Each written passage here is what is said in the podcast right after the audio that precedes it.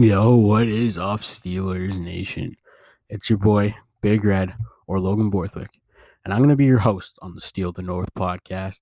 I'm a first year radio broadcasting student at, at uh, Conestoga College, eh, located here in Kitchener Waterloo, Canada, and I'm going to be talking about our favorite team, the Pittsburgh Steelers.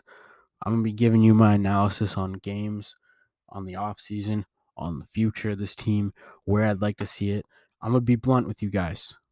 A lot of things I may say on this podcast may upset you, and honestly, that's okay because I'm giving my honest opinion of what I think this team needs to do as far as game plan, as far as offseason moves. Now, by any means, I'm no GM and I'm no head coach, but I'm going to give you my takes and my takes only. And this is what I believe. So enjoy the ride because who ride, we ride. Here we go, Steelers. Love y'all.